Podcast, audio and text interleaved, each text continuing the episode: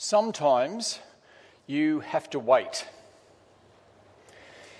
You may be waiting for your wedding day to arrive, and so you're waiting. You may be waiting for a child, your child, to come to their senses and understand what's good for them. You may be waiting to get the job that you need. You may be waiting for your health to improve. Sometimes we have to wait, and sometimes we're waiting for God, aren't we? We're waiting for God to work in our life in some way. Now, of course, in that situation, the temptation can come to us to give up and to move on from God. In the books of Chronicles, 1 and 2 Chronicles, God's people are waiting. They're waiting for the promise of the Messiah and the kingdom of God. This book that we're looking at, 2 Chronicles, it's a two-part book. There's 1 Chronicles and 2 Chronicles, and it's what's called an Old Testament book. That is, it's part of the scripture that was around before Jesus. And in this scripture, we see that the Jews had come back to the land from what was called the exile. The exile, as we just heard, was when the Jewish people, the people of God, were taken out of the land of Israel and taken to Babylon, because of their sinfulness, by King Nebuchadnezzar. But in a short period of time, they were able to come back. And when they came back, they rebuilt the temple under Ezra. And some of you may have read that. They rebuilt the wall around Jerusalem under Nehemiah. But there was still no king, no son of David ruling on the throne. There was no king to rule over this kingdom of God here on earth. They were waiting for God to finish his work. They're waiting for God to bring his king, the Messiah. Now, the books of Chronicles declare to the Jews who are waiting, who have been waiting for many generations now, it declares to them that God is not finished with this world. God is not finished with this world. God still has his plans for this world that he is bringing about, and he will bring his Messiah. Now, I just want to raise the question here, why wait for God?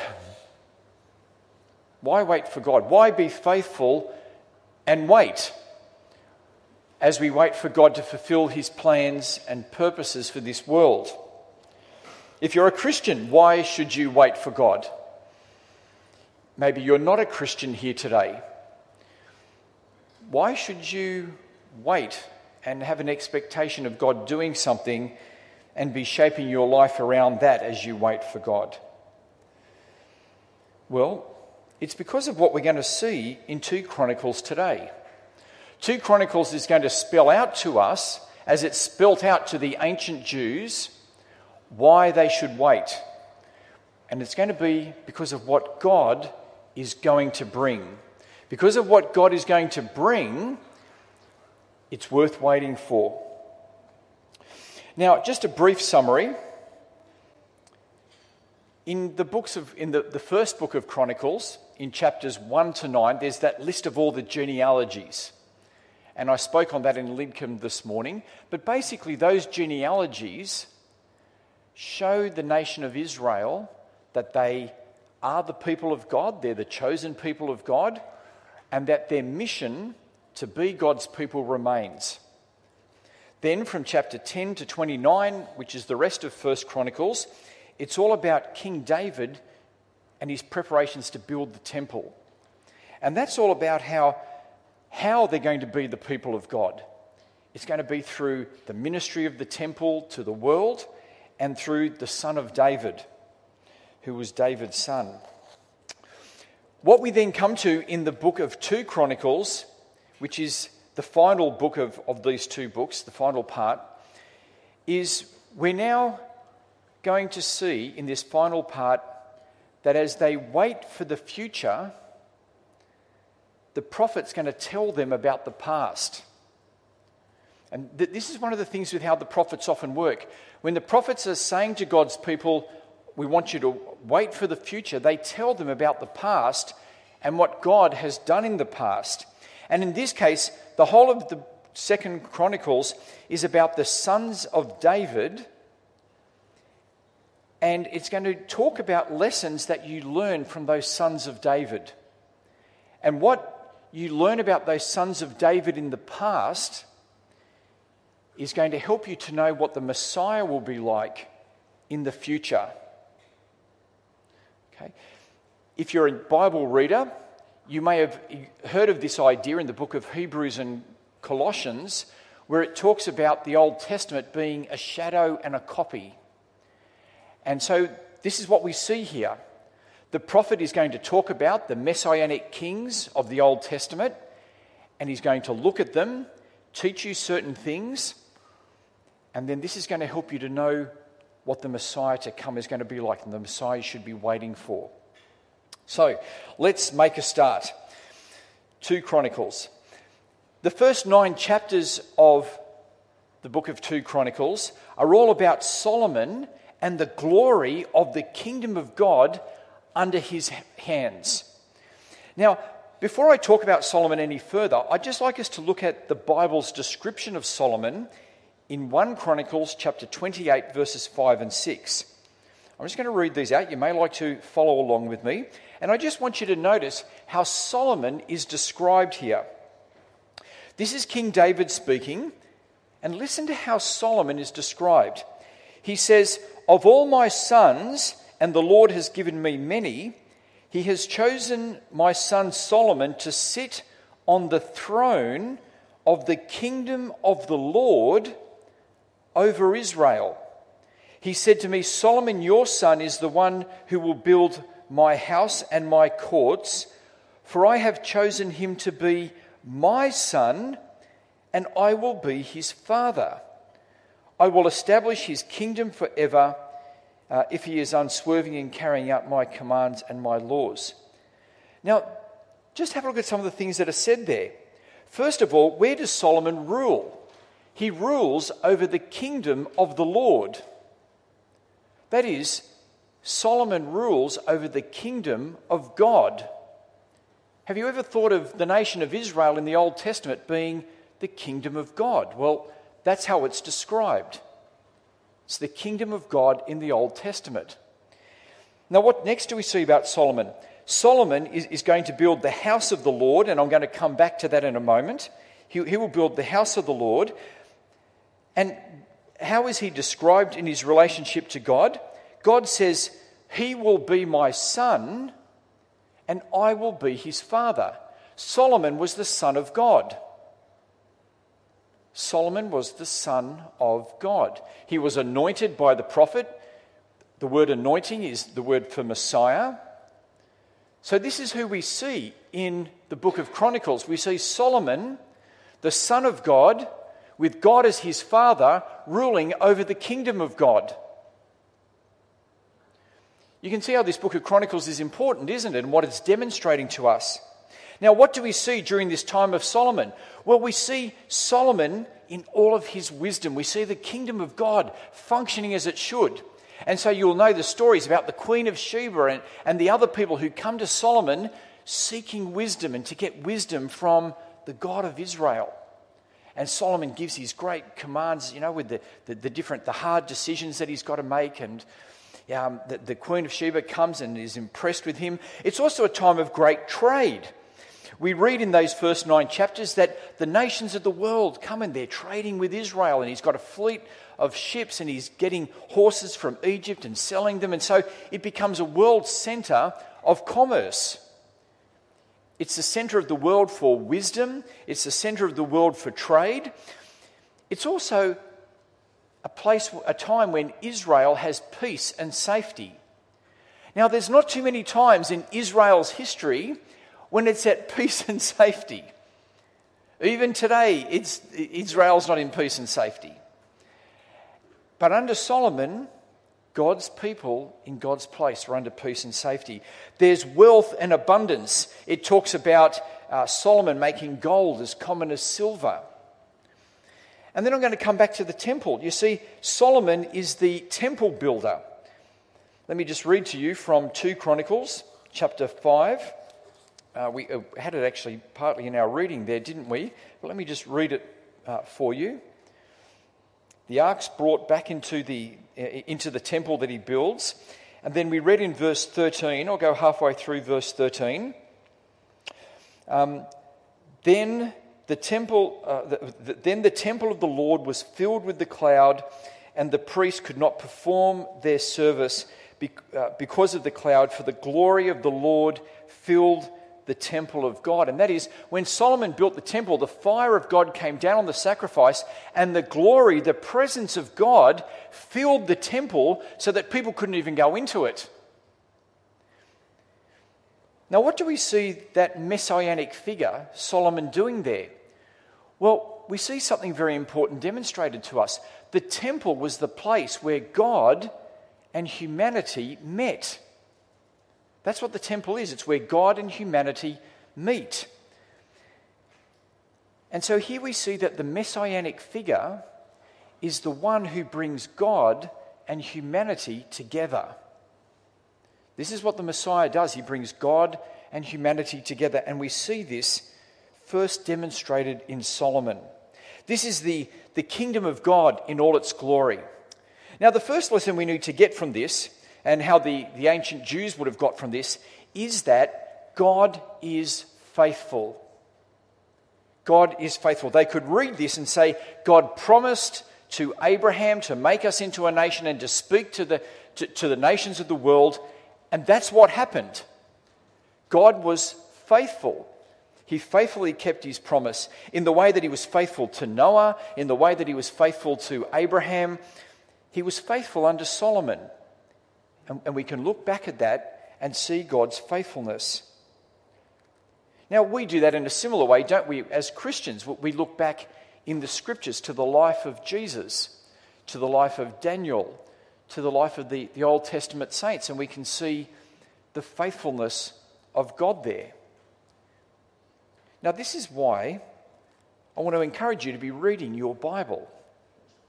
Because when you're reading your Bible, you see God's faithfulness. You hear about God's faithfulness. And as you're waiting for God to fulfill his purposes in this world, you're reminded that we're waiting on a faithful God. Now, as these ancient Jews are waiting for their Messiah, Chronicles moves on from chapter 10 to the end of the book to talk about good and bad kings, to give them examples of these Old Testament messiahs, some of whom were good and some of whom were bad. And I want to start off with the main bad one and what we learn about him. His name was Jeroboam. Jeroboam, and that's one of the key Old Testament kings that you need to remember. Now, what happened with Jeroboam? Well, what we find is that Solomon started well. He started well, but he took on many wives, and his wives introduced the worship of the gods of the other nations.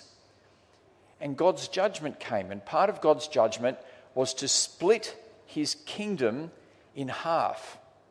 And there was the 10 northern tribes who were in the north, and the 2 southern tribes based around Jerusalem. And God gave the 10 northern tribes to this man named Jeroboam.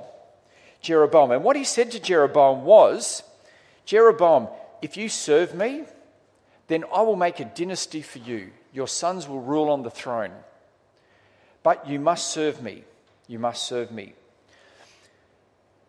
This meant for Jeroboam that his people, the people in the 10 northern tribes, would have to leave his kingdom and go to the kingdom in the south to worship.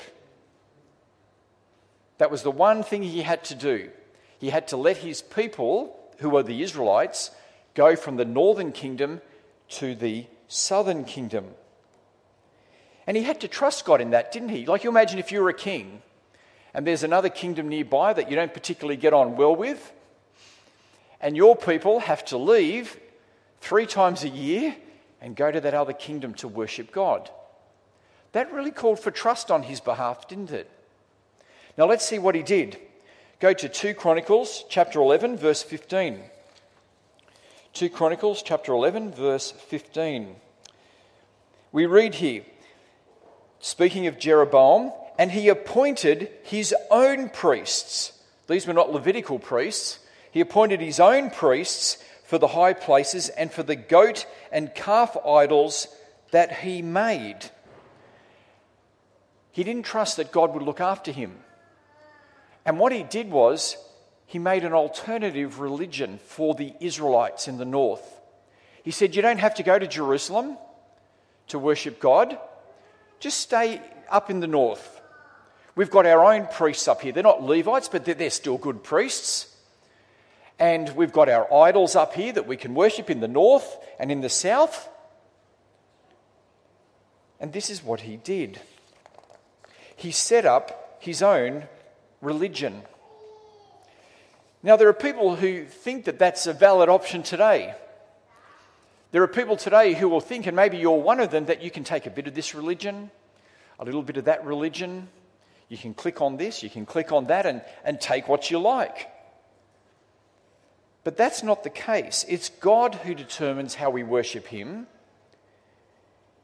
It's God who says the correct way to approach him. And Jeroboam was saying, no, we can just make up our own religion our own way. He doesn't trust that God will look after him when his people go somewhere else. But more importantly, he puts his own interests above the interests of God's people. This is his real sin. For his own sake, for his own security, for his own desire to be king, he says, God's people, I'll just change the religion for God's people for my sake. And so he puts his own interests above that of God's people. Now, that is not what the Messiah is going to be like when he comes. If you're an Israelite reading this and you're hoping for the Messiah to come, you're going to read that and you're going to think, the Messiah's not going to do that, is he? He's going to put the interest of God's people first. He's going to be a good shepherd of God's people. Now, as you read through the book, you'll come across other people like Ahaz and many other kings in the book, and they don't listen to God's correction. They follow the gods of the other nations. They treat all the religions of the world as if they're true. They ignore the words of the prophet.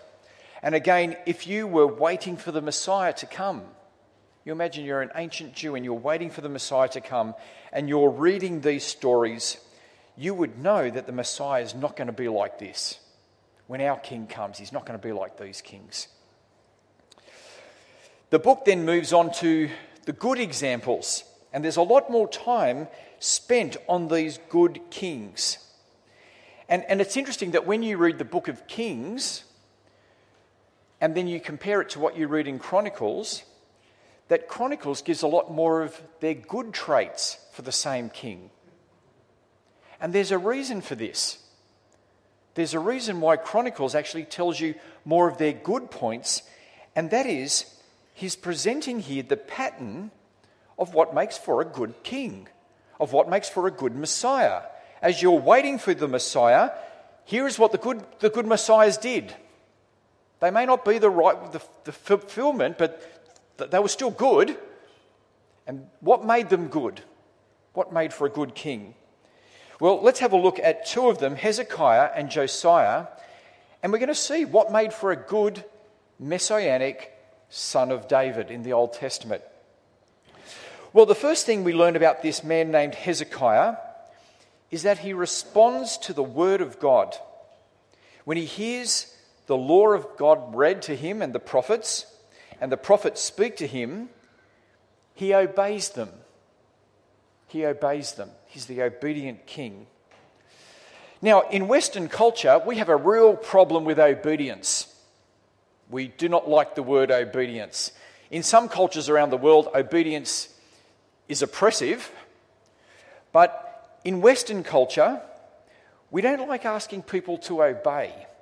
Rather, we prefer to educate them so that they'll make the right choice.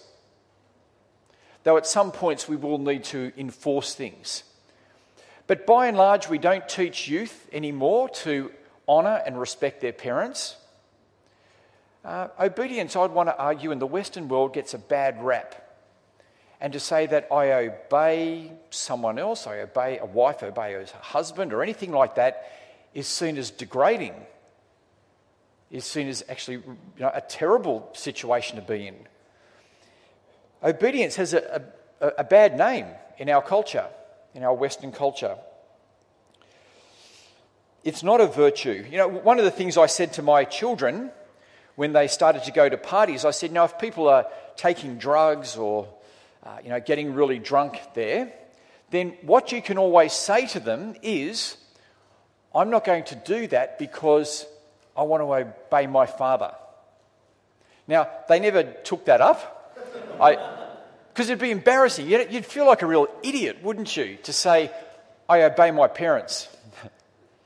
Now, of course, that can be oppressive, and I'm not talking about oppressive parental control like that, but I'm just saying there is a place for honouring and obeying your parents.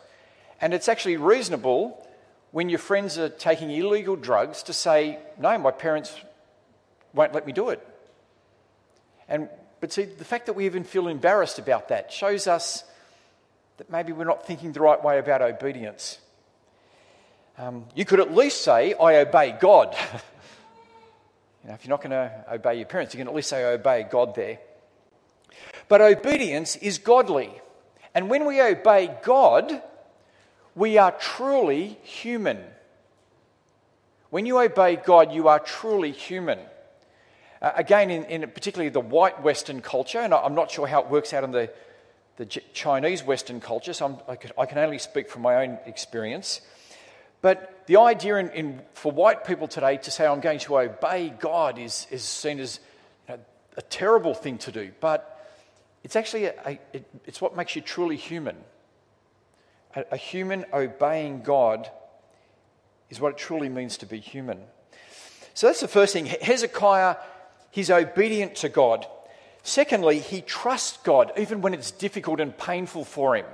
For Hezekiah, the situation came when the mighty Assyrian Empire came against Israel, or Judah at this time, and it came and it was encircling Jerusalem, and it was under siege, and it was a very difficult time. And the temptation for Hezekiah was to make an alliance with Egypt or someone else to get some help. But the prophet Isaiah said to him, do nothing, just trust God. Now, can you imagine that? Imagine if some country was coming to hammer Australia and a prophet says, no, you don't need the US, you just wait, I'll look after it. That would take faith, wouldn't it? That would take faith. And Hezekiah did that. And then miraculously, a whole lot of sickness broke out through the Assyrian camp, and they pulled up and had mass deaths, and they left. And I believe in Israel today, you can still see the siege ramp they were building. It's all this earth, like tons and tons of earth that they were building, and apparently it's still there, but it's incomplete, sort of 2,500 years later. So he trusts even when it's difficult. Even when it seems crazy to trust. He then cleanses the temple. Look in chapter 29, 2 Chronicles 29, verses 2 and 3. Verses 2 and 3. He did what was right in the eyes of the Lord, just as his father David had done. In the first month of the first year of his reign, he opened the doors of the temple of the Lord and repaired them. So he goes up to the temple. The temple had fallen into disrepute. And he fixes the temple up. He puts the temple right. So he hears the word of God. He trusts when it's difficult. He cleanses the temple. And then look in verse 10. What does he do there? Verse 10. Now I intend to make a covenant with the Lord. And so he makes a covenant with the people. He makes a covenant with the people. See, this is what makes for a good king. He obeys. He trusts even when it's like a suffering time for him. He cleanses the temple. He makes a covenant. Have a look at the rest of verse 10. So now I intend to make a covenant with the Lord, the God of Israel, so that his fierce anger will turn away from us. All of what he's doing here is actually turning aside the wrath of God. See, the messianic kings in the Old Testament, when they repented and did things like this, they turned aside the wrath of God coming on God's people. In chapter 30, verse 1, what does he do there? Hezekiah sent word to all of Israel and Judah and wrote letters to all of Ephraim and Manasseh. That's all the people up in the northern kingdom who were left, inviting them to come to the temple of the Lord in Jerusalem and celebrate the Passover. So here we see, what is it that makes for a good king? What makes for a good Old Testament Messiah?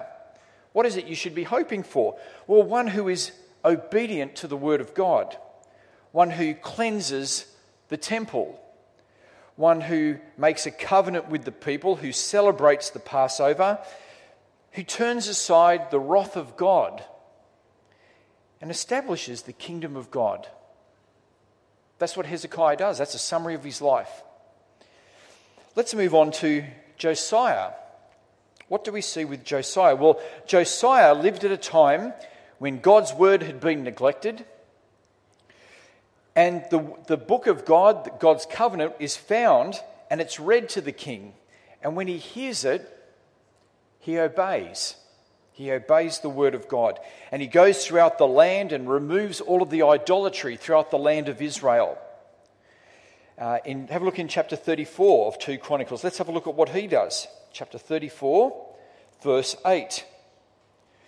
In the 18th year of Josiah's reign, to purify the land and the temple, he sent Shaphan and Azaliah and Maaseiah, the ruler of the city, and Joah and Joahaz, the recorder, to repair the temple of the Lord his God.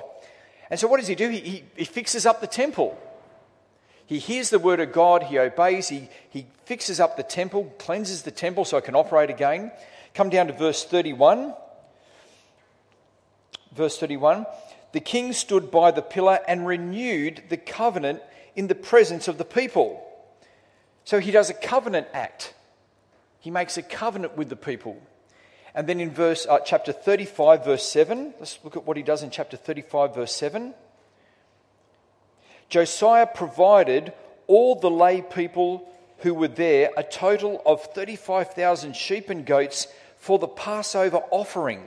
So he celebrates the Passover. But not only does he celebrate it, but this Messianic king provides the sacrifice for the Passover. This is the good king. This is the good Messiah. He provides the sacrifice for the people. And then in chapter 34, verse 28, let's have a look at that, 34:28. Now I will gather, so as he's speaking, the prophet is speaking to him, and he says, now I will gather you to your fathers, and you will be buried in peace. Your eyes will not see the disaster I'm going to bring on this place and those who live here. And so for a short time, Josiah's actions were able to turn aside the wrath of God. Throughout his reign, he was able to keep God's wrath at bay. So what does Josiah demonstrate to us? As you're waiting for the Messianic king to come, and your prophet who wrote Chronicles is saying, look at the good kings of the past. What were they like? Well, what were they like? They sought the Lord, that they seek God and they obey him. When there is difficulties and suffering, they're faithful. They cleanse the temple. He will make a covenant with the people. He will celebrate the Passover and provide the Passover sacrifice. And he'll turn aside the wrath of God and bring the blessings of God to establish God's kingdom. This is the type of king they're to be waiting for. Now, I just want you to imagine for a moment if you were a son of David listening to these stories of these kings. Because we know that sons of David, who were all potential messiahs, because that's where the Messiah will come from. It's going to come from David's line. We know that they were listening to this book because they're actually mentioned in 1 Chronicles chapter 3. There's a list of all these sons. And so there were the sons of David, each of whom could have been a potential Messiah, listening to this book. Imagine what they would have thought listening to this book. They'd be saying, oh, I need to be like Hezekiah, don't I? I need to be like Josiah. When whoever this son of David's going to be, he's going to have to do these types of things. Well, Josiah is not the one. Josiah is not the king. He's a great king, but we read about him later on in life when he goes out and he assumes too much. He assumes that he is the one who's going to bring God's kingdom, and he dies in battle. He's even warned by the king of Egypt who said, no, go back, my fight's not against you. But he goes out and he dies in battle. And as we heard with the book as it ends, that Israel's sins continue, and in the end, God raises up the Babylonians to come and destroy the nation of Judah, the nation of Israel, and take them into exile. And so we see here that Hezekiah and Josiah and others like Jehoshaphat were great kings. They were better men and women than us. They were better than us. But they were not able to do what was required. That is, by their works, they could not save themselves or God's people. Even though they tried, they were not able to do it. Salvation could not come through the works of these men. You see, sin really is a problem. When you go to the Old Testament, there aren't many people better than Hezekiah and Josiah. They are great guys, but even these men who did such great things were still weighed down by the weight of sin. Now, this is true for all of us as well. We need to be clear that on our own, we cannot save ourselves by our own works. We cannot think, well, I'll be good enough. You may be good, you may be better than someone else, but you're not better than Hezekiah, you're not better than Josiah. We're not good enough by ourselves. Sin is a problem. For God's kingdom to come, for God's people to have the wrath of God turned aside from them permanently, God is going to have to do something. God is going to have to do something.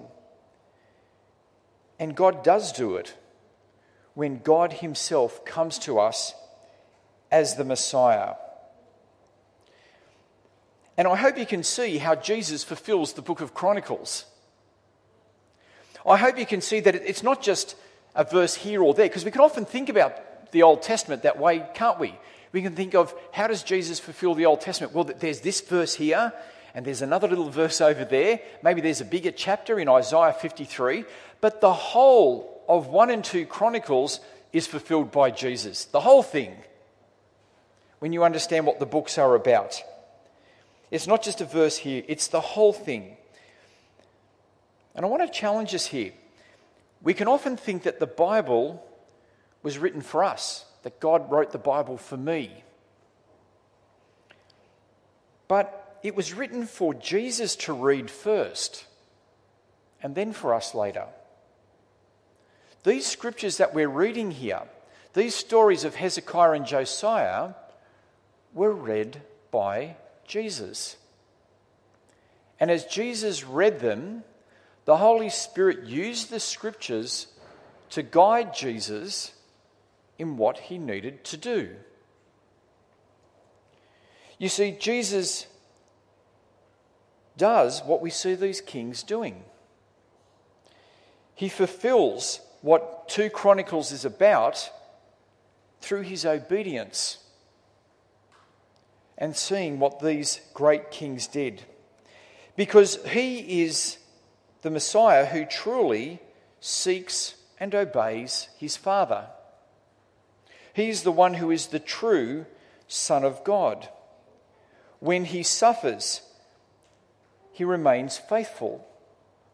He makes the covenant with God's people, the everlasting covenant. He cleanses the temple. He provides the perfect Passover sacrifice, and he turns aside the wrath of God for us. He establishes the resurrection kingdom of God that will never be removed. When he brings this temple, the temple that Jesus spoke about in the Gospels, it's the perfect temple. It's the temple of his body. You see, the temple was the place where God and humanity met. Now, how close do you think you're going to be with God when you go to be with God in his kingdom? How close do you think you're going to be? Well, Jesus shows us how close our fellowship with God will be, because Jesus was fully God and fully man. Jesus speaks about his body as the temple in John chapter 2.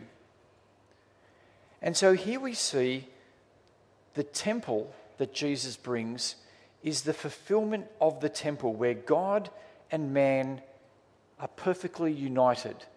And as we put our faith in Jesus, we're united into that relationship with God. That's how close you're going to be with God. That's how close you are through Jesus.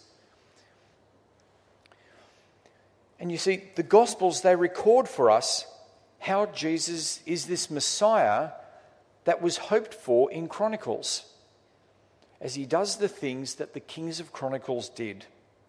And so Chronicles is written for us. It is written for us so that we will fix our eyes on Jesus.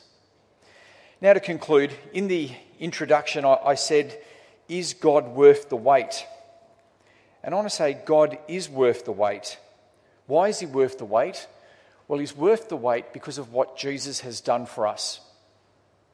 That's why it's worth waiting for God. Because with Jesus we have that perfect forgiveness of sins through his sacrifice on the cross. Through his resurrection we have that sure hope for our own future life with God. As I said, Jesus brings God and humanity together in himself.